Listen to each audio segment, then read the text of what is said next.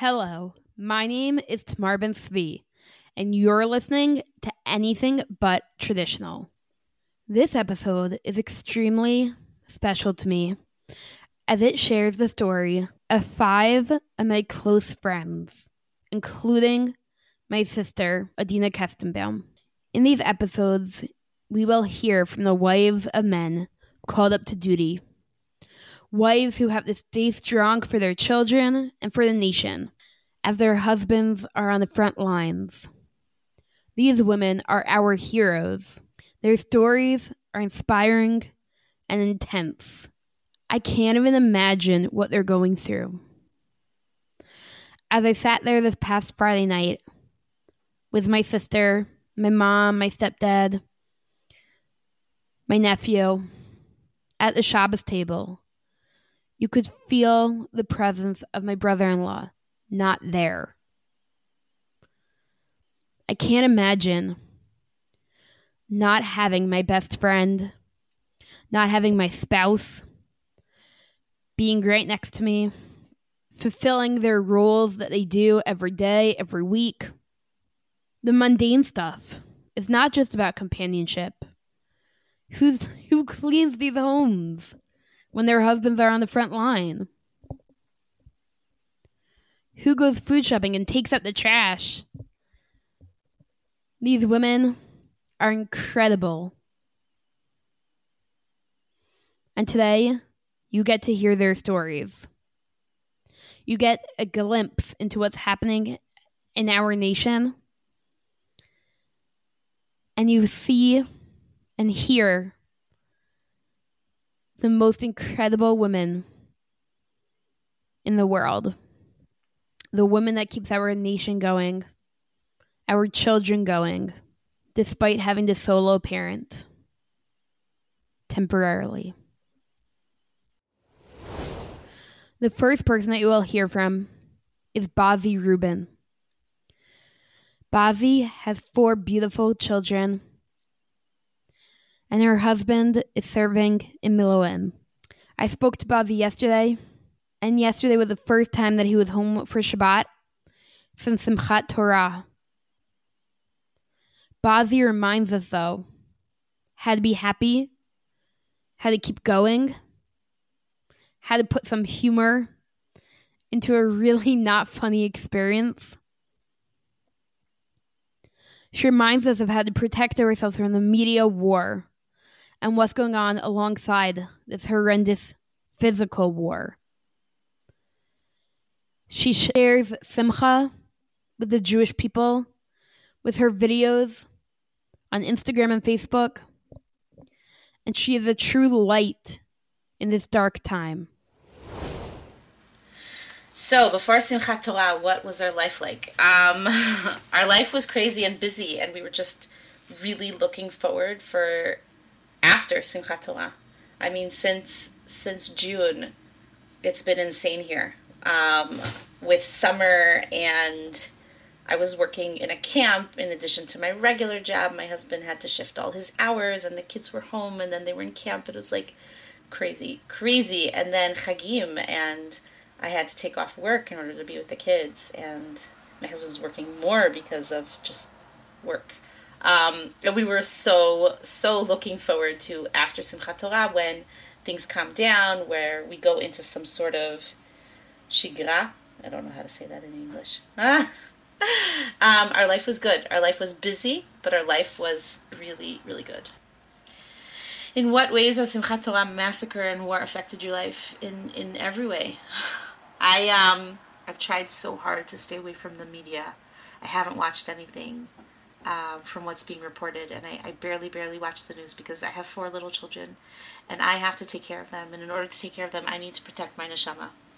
Um, but it has affected all of Am Yisrael. There's a gaping, gaping hole in all of us from the atrocities that happened that day. And me personally, and my family personally, on Simchat my husband had to pick up and pack a bag and head out. And he's been on the border ever since. He came home for 24 hours, which was a huge blessing, but he's he's not home, so it's affected everything in our lives. the hardest part of it all, it's a really rough answer to question to answer. the hardest part is not knowing. I think that that's the hardest part. We are we're waiting. We're waiting for I'm waiting for my my husband to come home. We're waiting to get back to normal. We're waiting. We don't know what will be. We don't know when they'll go in and who will go in. My husband is supposed to go in at some point, but we don't know. The if I was told that I just need to stay strong for another week and a half and then he'll be home and then I can fall apart. I could do it. I could push through and I can make it there. But not knowing when he will come home and when this war will be over and when our soldiers will take a deep breath and they'll be able to go back to their families and go back to their lives and when the ptsuim will be able to heal and when and when and when. Not knowing how long this is going to take is i think for me the hardest part. I'm not very good with messages. Um, but as somebody who's trying to bring simcha into such difficult lives and times um, who's trying to normalize being not okay and not managing to function, but knowing that we're not alone, I would just say we are not alone. We have each other. Am is strong. We have each other to rely on, and we have Hashem. And as long as we have Hakadosh Baruch Hu on our side, um, we will get through this. We will get through this together.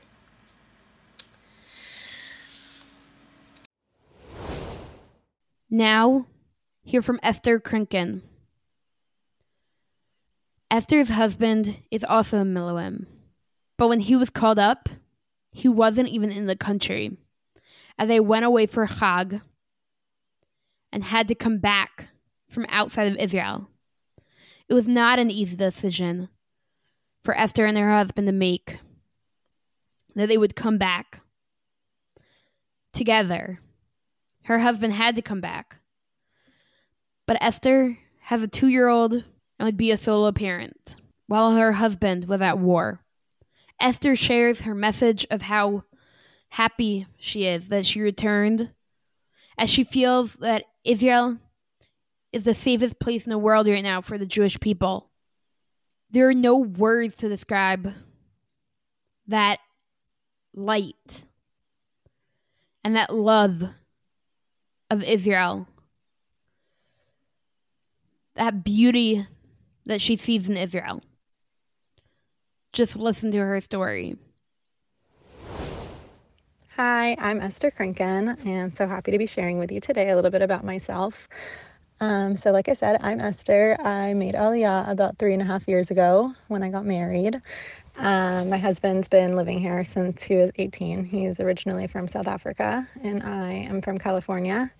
And we met in the holy Ben Gurion airport in the Aroma line. So that's always exciting.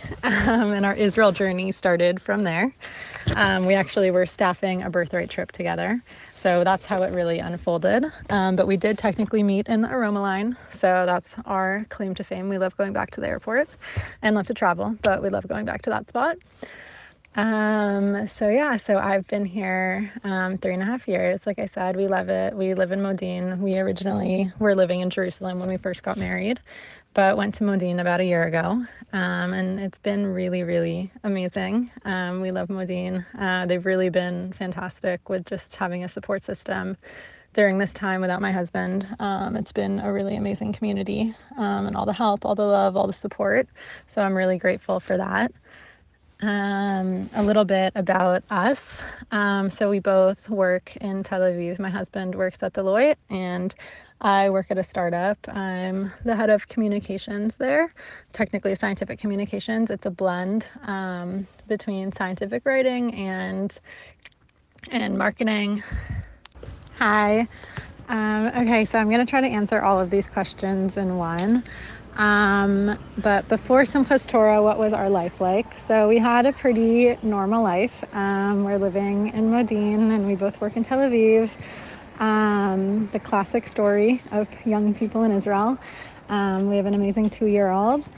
And we were spending Sukkot and Simchas Torah in South Africa visiting family. Um, so we were there when everything just happened. Um, and yeah, everything changed in a split second. Um, when we heard about the massacre that morning, uh, we knew pretty well that my husband was going to get called back. Um, just knowing the nature of his army unit. Um, and they were one of the first units to get called. And so we knew at that point our trip had ended. Um, and I had a choice to make. Um, I could have stayed in South Africa, um, I guess in a bubble of protection, as what it felt like then, um, or come back and, you know, be in Israel, be in my home, be in my country, be with my people. Um, but I really, really felt just torn in that moment, um, just knowing what had happened in all of the different um, kibbutzim and yishuvim down south. Um, it was extremely frightening, and I felt like, you know, I had to make this choice between being there for my husband um, in this crazy time and being there for you know our homeland and our people or you know protecting my son and keeping him out of danger out of a war zone um, and in the end you know obviously i chose to come back to israel with my husband um, but it really really was an exceptional overwhelming choice to make under the circumstances. And now, in retrospect, you know, we see the world's response, we see what's happening, and, you know, it's dangerous everywhere. Even more dangerous, you know, in South Africa and America, in all of these places where our friends and family are. Um, so, either way, I would have had that, you know, protection component. Um, anyway, but in that moment, you know, I really, really just felt torn um, between myself, my identity, my land, my people, my husband, my son. Um, and it was just completely overwhelming. Um, but I am really happy that we came back. Uh, that probably explains the hardest part, I guess, in the moment, um, was just that overwhelmingness. Um, and since we've been back, uh, my husband has gone to Miluim. Um, we got back from South Africa and he basically was with us for a few hours and then he left. Um, and thankfully, he's actually home right now. Um, but we've only seen him twice since then, uh, including now. Um, so it has been extremely difficult um, just having him away and being in a completely non normal situation um, and you know trying to make the best of it trying to you know put on a happy face for my son. Um, even though as a two-year-old you know he he does feel it. I can see his stress. I can see he like doesn't want to you know socialize with his friends as much. Um, and i can see these changes in him without having his daddy home and you know with all the stresses going around um, so it has been really difficult, you know, to try to, you know, take him through this in a really positive way while I'm just, you know, completely heartbroken at the same time. Um, and, you know, missing my husband as he's missing his daddy. Um, but, you know, we're just trying to do our part, trying to contribute.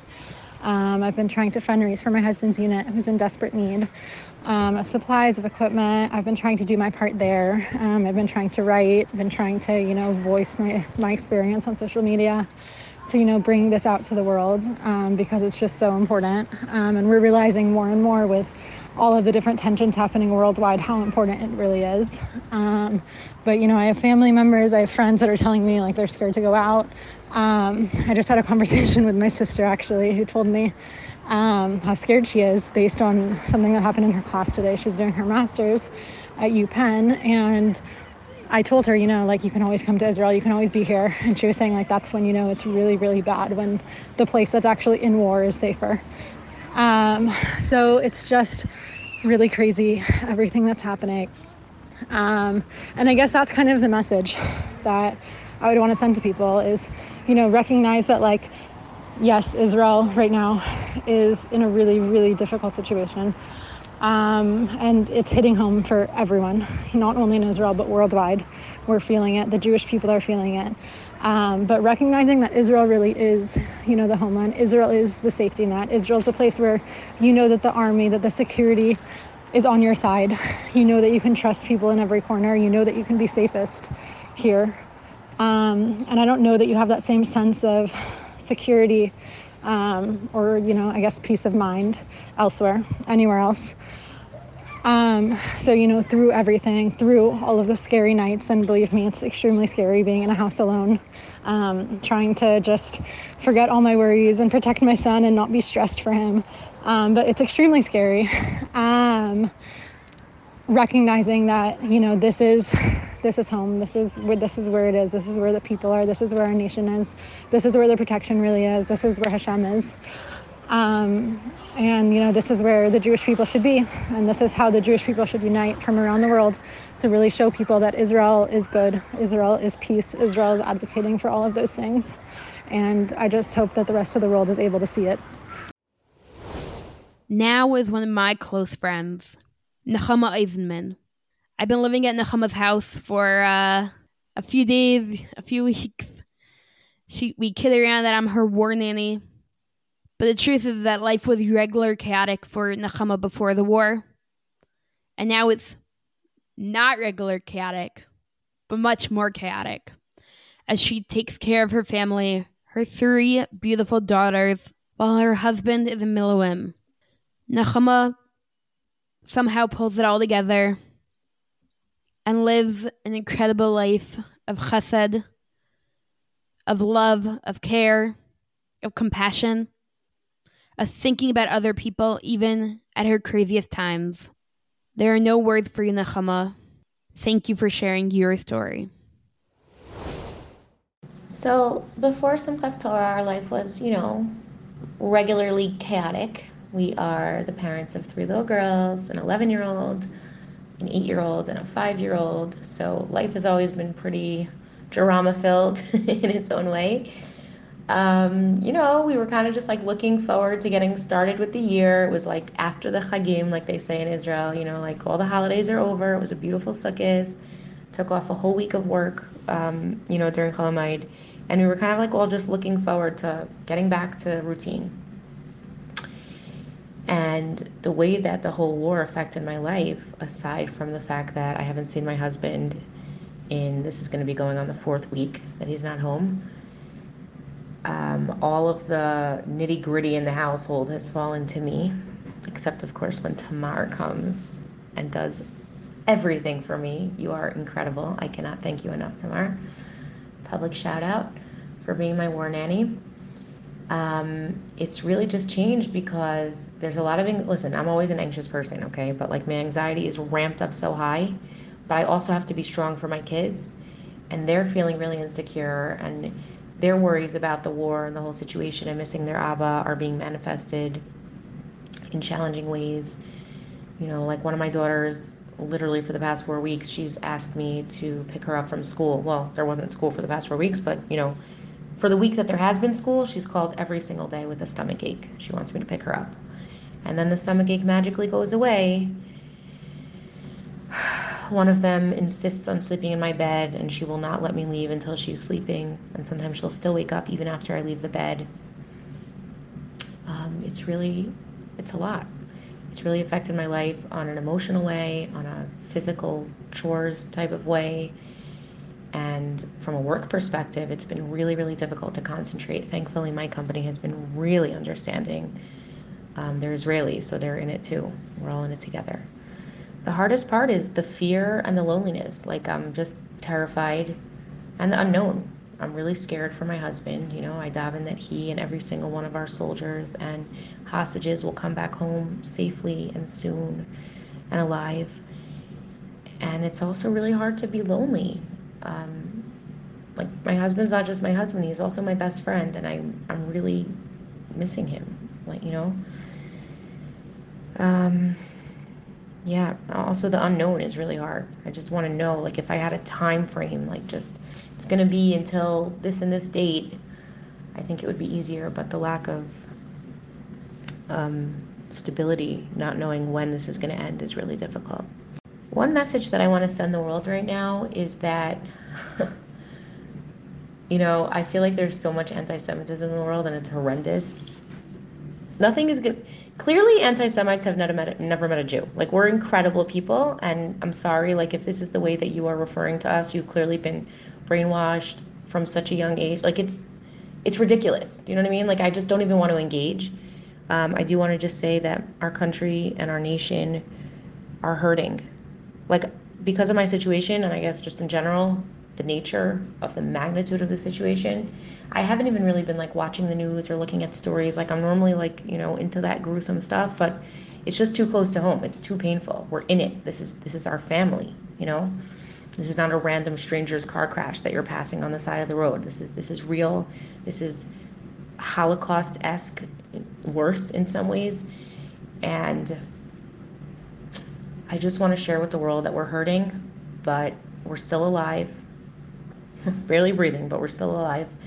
And we will become stronger because of this. I'm seeing it already. The unity, the chesed, it's just beyond. Like, I really cannot even put into words how beautiful it is to see everyone banding together, and you really, really feel it this time.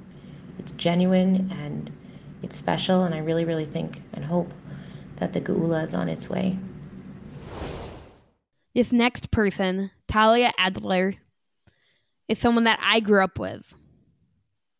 She was the grade above me at Ma'ayanot Yeshiva High School in Teaneck and now lives in Rehovot with my mom and my sister. Talya shares how she stays strong while her husband is serving in the army in Miluim. She has two young children, and she just sees the light. She sees the love, the support from people who she, who she does not even know. Talya, thank you for inspiring us. Thank you for showing us that light. What happened since Simchat Torah? I feel like as if um, it's like the world has changed and it hasn't changed because at the moment I live in an area that's generally, air quotes, normal. And I think that if you are on the outside, meaning I think living outside this country, um, maybe more there could be also places in this country that have less impact even than here. But um like i'm working virtually. I've baruch hashem been able to keep my job. My husband like i mean i don't know unless something crazy happens like he still has his job to our, our knowledge. It's not like he's like he got a fruit platter from them last week saying we're you know excited for you to come back. But um so like on a day to day, like my family is still here, everybody's alive and well, and like those things are all normal.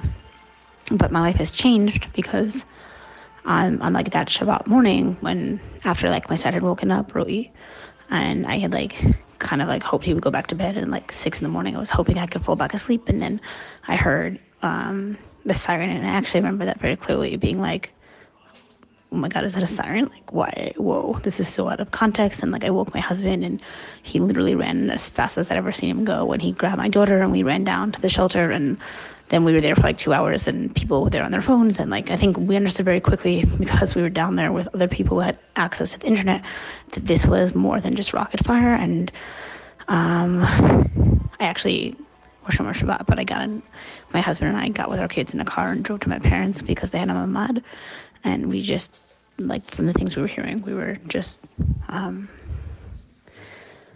we were scared. And then the so i'm not trying to i guess just tell this story of my experience but the reason i'm mentioning this is like i guess things changed also because like that day my husband was called up um called up to reserve duty. And like i remember early in the morning like when we were in the miklat the the buildings like shared miklat, which like is a large space, but is like a totally unfinished, really uncomfortable cement floor with like dirt everywhere, and like I wasn't wearing shoes. It was like a nightmare. Um, I um, we were hearing things that people were saying, and somebody said like oh, we're going to be preparing to go to war. And Natan, I think, was like, no, no. Like, people just say things like, don't worry about that. That's like, people are just getting, you know, ahead of themselves. Like, we just had no idea. Um, and then we like, came to my parents, and my my husband was already seeing chatter on his army, you know, group that maybe they'd be called in. And then he literally left probably like an hour ish or so, something like that, um, after we we got there. Um, he took the car and he left. And then the next day I came and picked it up. Like I went, I, well, also like an Israel kind of story. Like we knew we, I needed to get the car back, but my parents were a little bit nervous to drive because like you know it was so unclear at that point what was going on, and um, I ended up posting. We ended up posting on Facebook, and a friend of ours connected us to somebody in a um, in the town, I guess, next to the base that town was at at the time, and uh, the a call was put out on their WhatsApp group saying that there was like a wife in Rehovot looking to pick up a car and get some things to her husband because they were going to be sending them down south like imminently. And somebody literally came, like never met her in my life, picked me up. She like called me, and I'm. Her name was um, not Shulamit. Okay, I'm forgetting. It's something like Shulamit, but because my mother's last name is Shulamit, but it Shlomit, Shlomit, and like she picked me up. She took me to my apartment, waited while I got some stuff for my husband. I came back down. We drove down to the base. When we got to the base, it's like you can't turn. They told us you can't go up to the base. There's like a huge traffic jam. And then she's like, okay, if you're down, I'm down. I go, basically, um, this is taking way too long, but uh, I, she like took me there. Um, was willing to like drive me up. She's like, however long it takes, like I'm happy to take you. She like took me there. I ended up picking up the car. Um, saw my husband. We like whatever. He gave me the keys. We like said goodbye. I drove the car back to my parents. I've been staying there ever since. So um, things that have changed. One, my husband is now on reserve duty. I saw him. I didn't see him for three weeks, but I saw him last Friday night. Um, he came back Friday morning, left Shabbat day because those were the times that he was given. It was 24 hours um, from the time that he left the place that he stationed to the time he got back about. So it's not like as if I got to spend 24 hours with him, but they were still lovely. Um, but outside that, we don't see him. I can talk to him every day. He has his phone. Those are wonderful things. Not everyone has that. Um, he's also only kind of only, but he's stationed doing like guard duty. I feel like I'm not sure what people say, but if you can say where or not, but yeah, he's like doing shmira in um, Sivuvim. His unit like they all served together back in the day, and now they're all back together and, um, you know, doing shmirot, um, like somewhere down south. Um, and so, like, instead of like being with him every day, we like talk to him on the phone a couple of times a day. Um, my kids usually speak to him once a day on like a video call. Um, so, thing number two is that I don't live in my apartment that I usually be living in. I basically li- living with my parents especially because in the first week or two, um, I just like we didn't have childcare, and I also work, so I like I still need a lot of help, but I needed even more help then. Um, so point three was that my kids didn't have childcare, and it's um, ironic because I saw this post about how there's like that Friday rage, and okay, not taking away that that was a terrifying, terrifying what's happening outside of Israel, by the way. Um, situation, but like I saw someone post about how like I guess to like her non-Jewish followers and friends about how like you know the Jewish moms on that day would have to think about if they would send their child to school. And I was like, oh, it's kind of ironic because, um, you know, my friends and I had not sent our child to, children to school for the past week, and we didn't know if we'd be sending them back again for a long time. Um, so for my child has now returned to Maon, and one of them will now return. Rui will now go back to his place. They didn't have a miklat, so he couldn't go back. But they they found a solution that's part time and eventually hopefully will become full time. Um, but my daughter is also going, but on more limited hours. Um, and now we get messages about how um, they've been doing practices of like running with children to bomb shelters and they are able to keep it at under a minute which is really exciting but also not um, a message that i necessarily envisioned being a part of my day-to-day basis um, just a couple of weeks ago. Um, outside of that it's really just like little things i feel like you know kind of not being as alarmed or sirens becoming a somewhat more regular thing even though it's not super regular here um, like I guess that's on a practical level the differences. I think the hardest part is in many ways not having just my normal life. Like I don't have just my normal space and things where I just do things my way. Like it's also someone else's space. Like I have to be cognizant of that, but also it's it makes it easier because my parents also take care of so much for me. Um, so I think being away from Natan though, he's like not, you know, he's like my best friend, and we used to get to hang out all the time, and now we don't. And um, it also means that like I it's like silly because like this is such a thing to it's like a bracha in many ways to have this like to have your child. But like when my daughter has a meltdown it's on me. When my daughter when i them need all these diaper changes i'm the one who does that. Like everyone who wakes up in the middle of the night there's not somebody else who can say hey i can take that for you. Like that's um a lot. And i think it's just tiring i think for me. And again saying that being exhausted is your biggest problem is a bracha because so many people lost family, lost family in disturbing ways. People were taken from them, all that. But um, for me, it just means that I'm trying to work and trying to be a mom, and you know, yeah, trying to do all these things, and I just feels like I'm often very tired. But then at the end of the day, I get a break, so I'm also again a lot of bracha in that. But I think the exhaustion is the hardest for me in some ways, and then also not having my husband and you know bestie around and then um, I think the news and like the stories of what happened I think are haunting and difficult to think about. It's difficult for me to think about our young Chayalim being in Gaza because of how disturbed I think the other side is. And then even more than that, I think for me what's like difficult is um the rest of the world's reaction. Like I'm not as like somebody who like thinks that people like I don't think I'm ignorant, but I think that like I am still a little bit horrified by how blatant, how much kind of like I really try to see both sides of things and I'm not one to kind of like whatever, I don't want to get too political, but like I'm I'm comfortable being critical of Israel. I just the kinds of things people are saying about Israel and the Jews and like colonization and whatever and like videos of things happening in New York and in France and I just um I don't know. I, I just didn't think that people would, in our lifetimes, you know, less than 100 years since the Holocaust, be doing things like that again. And I find that terrifying.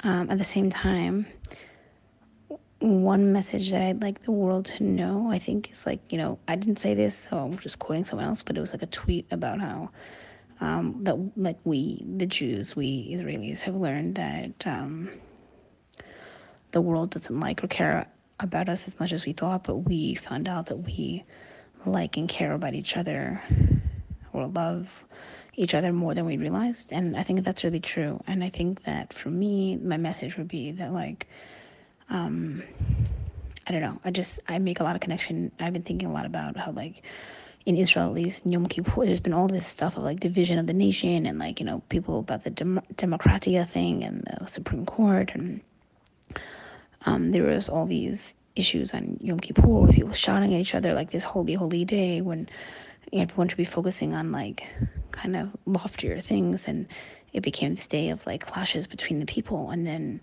this horrific, disgusting thing happened. And it just feels like, and then the answer has been Yachad Natzach and Am Yisrael Chai. And like we are this like united nation. And I've felt so empowered by us as a nation. And like, um, we do need the help of others. Like, I'm not going to pretend like the assistance we get from other countries and such, or from non-Jews who are true allies, has or non-Israelis also, because there's Israeli Arabs, hasn't been like incredibly helpful because it has. But um, at the same time, I'm just floored by this nation, these people, and so I think like to me, the message would just be to focus on that and this amazing nation that we have the zchut to be a part of, and that these are terrifying and terrible times. But like, there's genuinely a part of me that hopes this will end in. I don't want to say our greatest hour because of everything that happened. It feels like it's impossible to say that, like, as if we're sacrificing those 1,400 for some something that says, oh, then it's worth it because of good. Like, I don't. I'm not saying that, but um, I am saying that this isn't going to be the end of us, and that like I feel like we were a nation that was sleeping and is now awake, and like it's like a. I think there's some kind of beauty in our in this awakening, in this reconnection in us learning to love each other again and to, you know, reconnect the family ties. So I guess like um, you know, we're like am echad and lev and uh, that's I don't know. I don't really have a message, but my message is just like that's I think that's what we need to focus on is keeping that up and not letting that part of it wane and continue to support our chayalim and support each other and um, yeah, Yachad Netzach. I don't know. That's focused on that. That's my that's my message on one hand, and then I guess on a practical level is like um like I think that some people might look at my life experience right now and think that it's hard. But compared to everything else that's happening, I don't feel that it's like genuinely hard. Like I can't imagine some other experiences that other people have and that people are going through and so I don't think that I'm like strong or amazing. I think that like other people are strong and amazing and this is just like I kind of have a um a zchut to be able to have like like my husband is serving in the army and it means that I get to serve in a different way and there's a zchut to that also. Um, so it doesn't need to be like look at someone like me and think, oh my god, that's terrible and like I feel so sorry for you. Like I think everyone appreciates like the love and support and respect and like let um I don't know. This is just like it's not all bad. Lastly, is my sister, my best friend, Adina Berger Kestenbaum. Her husband, my brother in law, Netanel Kestenbaum, is serving in the army. And this past Shabbat, I was with them. And my niece was in shul. She's a year old. She went up to the chayal that she saw. She looked at all the chayalim and you could see in her face, why does that look like my daddy? That's not my daddy. And you could tell that she missed him, even at one years old. And Netanel, I know, misses his children, misses his wife, his best friend in the entire world. Adina and Netanel, like, know that their love is like none other. I've seen it firsthand that it's a love that people only dream of. And it's so hard to see my sister without her best friend, knowing that Netanel is also feeling the same way. Hear how my sister speaks about coping with her family and the current situation. How she taps into the optimism. How she picks up her family and keeps going despite it all. Adina, you are my hero. You always have been. Thank you for doing what you do. Thank you for being you. My name is Adina, and I'm married to Netanel. And we have two kids Chagai, who's four and a half, and uh, Odelia, who just turned one. Um, we we've been married, I think, just about will will be eight years now, and uh, on October seventh, like the rest of the country, we woke up to sirens, and honestly, it um, you know, there's no context for them. I, I didn't even know what it was at first, and my husband figured it out real quick and moved us into the mamad, the protective room in our house, and we spent that day in the house staying close to the mamad, you know, in and out, in and out. Um, and ultimately, my husband started checking his phone because it was clear that um, this was clearly out of the ordinary and clearly something that hasn't happened before. Um, and he wasn't called up on the Saturday, but he was in the end, he was called up on the Sunday, um, right, as part of that mass call up where they called up uh, over 350,000 uh, Miluimnikim reserves Um, and he's uh, they stationed him on the the Lebanon border, which is actually where he was in his regular army service, although he's to- doing something totally different now, um, in a different unit, um, um, totally different. Um, so he was up there a few days, um, and I think once he got there, there was a lot of sitting around, and he felt very useless and powerless. And knowing that I was here with the kids, you know, nobody knew what was happening. Um, he asked to come back home, so he actually he was there for I think two nights.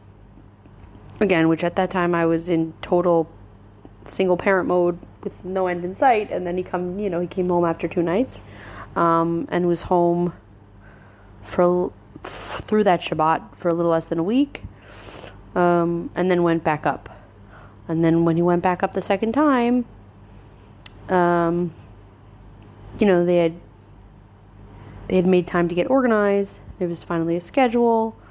There was finally, you know, a rotation of who's going out when with the different Hummers or whatever it is.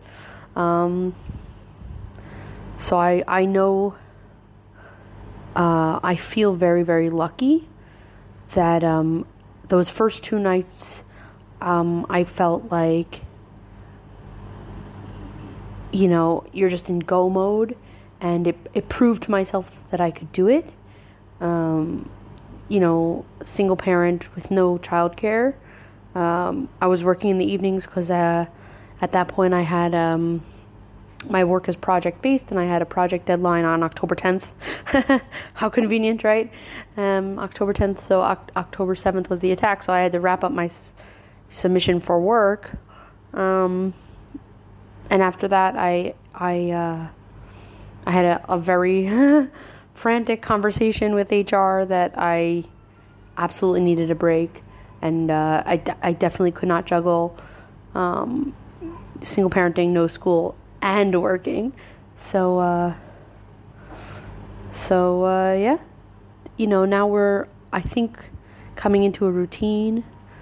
I don't know how long it's gonna last, um, but it sounds like you know this past time that my husband was in, he was there for ten days, and he said that that in wh- what in where he is and what he's doing is on the long side of things. It sounds like he'll be out every seven days, um, and this is going to be our reality for however long this war takes. Uh, I'm grateful that he he is where he is and doing the job he's doing. There were definitely times where he felt more mm, productive and more useful, and I think that was helpful for him, motivating for him. Um, but uh, but I think I think he also understands that like you know his job could become very very useful very quick you know? So uh, so right now he's kind of biding his time and doing his his uh you know his shifts with his guys. He's he's meeting the guys. You know he says they're playing volleyball they're playing chess right? He's not in he's not invading Gaza. He's not you know in one of these ground infantry units which again I'm very grateful I mean hopefully the north border won't heat up too much. Um, um, but also I'm grateful that he is staying in a kibbutz right now. Um, and it sounds like there's some sort of air normalcy there also. It sounds like there are families walking around. Um, you know um, I thought he was sleeping in a bed, but he corrected me. It's more like a little mattress, and there's all artillery all the time. So apparently, he's not getting amazing sleep. Um, but you know, he talks about his friends who are sleeping out in the out in the field, out in the shetach, uh, and at least that's uh, that's not his conditions. So of course, it's difficult to be apart. Um, I personally am a very practical person, a very optimistic person, and so I'm all you know, and I I know that I know that um, things could be a lot a lot harder. I'm very lucky. I have family support. Ta- Tamar, I have Tamar's uh, always offering to help, but also I live right next to my mother here. I have a very supportive community here. I I know that um, I'm still in a position to to help others, and thankfully not in a position to, to need others' help right now. So. Um, yeah, I, I uh, even just the fact that we have a predictable schedule of when he's going to get out, on what predictability is is a huge advantage. I mean, for me, and I think for anybody, but a lot of people don't have that. Um, I think Shabbat without him was hard, and this Shabbat he'll also be away. Um, Shabbat is hard, but I, you know, when it was over, I looked around and said, like, I can do this, and I have the support to do this, and, you know, I learned something new of myself. I think being a, a stay at home parent with no school um, also gave me a chance to be with my kids one on one, and I think our relationship has greatly improved. I mean, I really have. There's there's a lot of comparisons between this time and Corona, uh, with the school shutdowns, kids being home, and I am like determined not to let it get that far. Like I, from my perspective, if work becomes more of an issue, I, I will step aside. I can't. I don't see myself. Um, right, because my priority right now is definitely my family. Um, and uh, and I guess uh, availing my husband to to protect the greater family of Am Yisrael, right? Uh, but uh, you know, I guess we'll do this as long as we have to to to keep ourselves safe from uh, terror and keep ourselves safe where we live. You know, people we're not safe otherwise. Like, um, it's a scary world we live in. Um,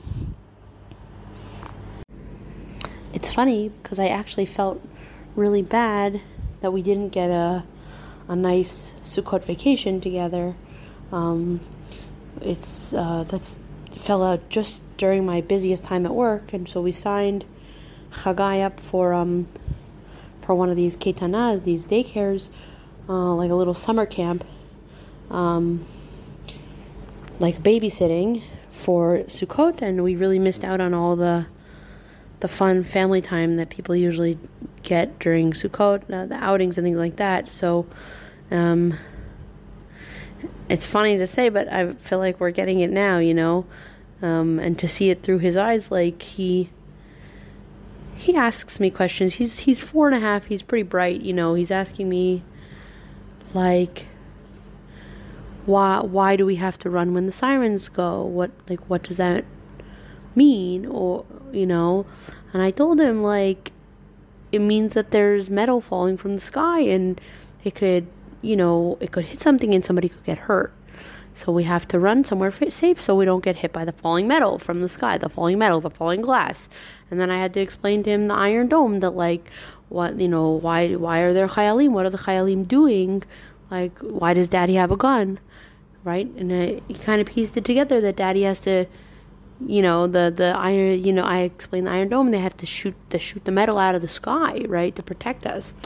So you know, um, I do know that like we met up with some of these families and some of these kids with, you know, that maybe the kid that's Chagai's age has a few older siblings, and things have trickled down. I mean, I'm very lucky that I don't have a kid who's afraid of the sirens you know, or is having these terrible, um, like charadot, like some sort of um, trauma response, some sort of like uh, fright. You know, my kids are sleeping soundly in their rooms. I uh, originally I had everyone sleeping in the mamad in the safe room, and um, we moved into this house originally after the last operation because you know we we didn't we were living in an apartment without a safe room and we would have to go into the stairwell and it was you know 2 a.m with all the other families in the building. And uh, eventually we uh, it, was after my, my my parents had made aliyah. Eventually we moved in with my parents for like a, week and a half i think.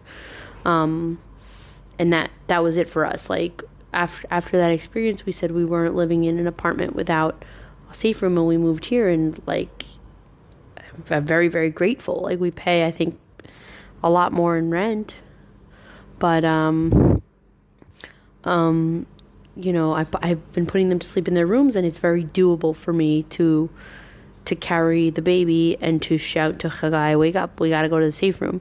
Um, so I've done that a couple times already. I would say in where we live, well, we're not getting a siren every single day. Um, maybe two in one day, maybe sometimes. You know, um, sometimes I feel like I'm staying up at night waiting for the siren so I can go to sleep and be uh, sleep soundly, knowing it passed already. Although I know it doesn't work that way. Um, but yes, it's definitely a point of privilege where I can I can do it myself. I don't have to interact with my neighbors in the middle of the night, and uh, um, you know that my kid is old enough to run. You know that I'm not I'm not fielding multiple little kids by myself, which I know people are doing. Um, um, we have a a safe space. Um, so I think uh, we're very lucky. We are very lucky. Um, uh, another very cute uh, anecdote um, is that we were. I was talking with uh, Chagai, uh, and I was telling him about Daddy as a chayal, Daddy as a soldier. He was trying to piece it together. You know, he has a gun. Why does he need a gun? And we were trying to explain, like, you know, he's not shooting people. You know, he's not shooting people. He's not like fighting the Rishaim one on one or whatever. Uh, we were trying to explain like it's more of a you know he's he's in a system and there's a bunch of people working together to to protect the land and things like that. So I said he's on Gvul Lebanon, and he goes, I know Gvul Lebanon. It's like, how do you know Gvul Lebanon? He goes, well, it's from Avinu Shebashamayim, you know. And I thought that was amazing. He was able to connect the dots from the Tefillah L'Shlom Medina that he learned in school and figure out that when I said Gvul Lebanon, it's one of the Gvulot of Eretz Israel. And I said, yeah, and your your friend's Abba is protecting Gvul Mitzrayim. Um, and I think it's very cool. You know, and what cool is the word, but um, you know, it, it's very real. You know, the tefillot that he learned in school are very real to him. They're, um, you know, he's living them. His daddy's his daddy's protecting just like just like in what he's saying in school um, and um, it's hard to be living through it. It's hard to to not know how long this is going to go on but uh, you know ultimately we, we're part of history and not sitting on the sidelines and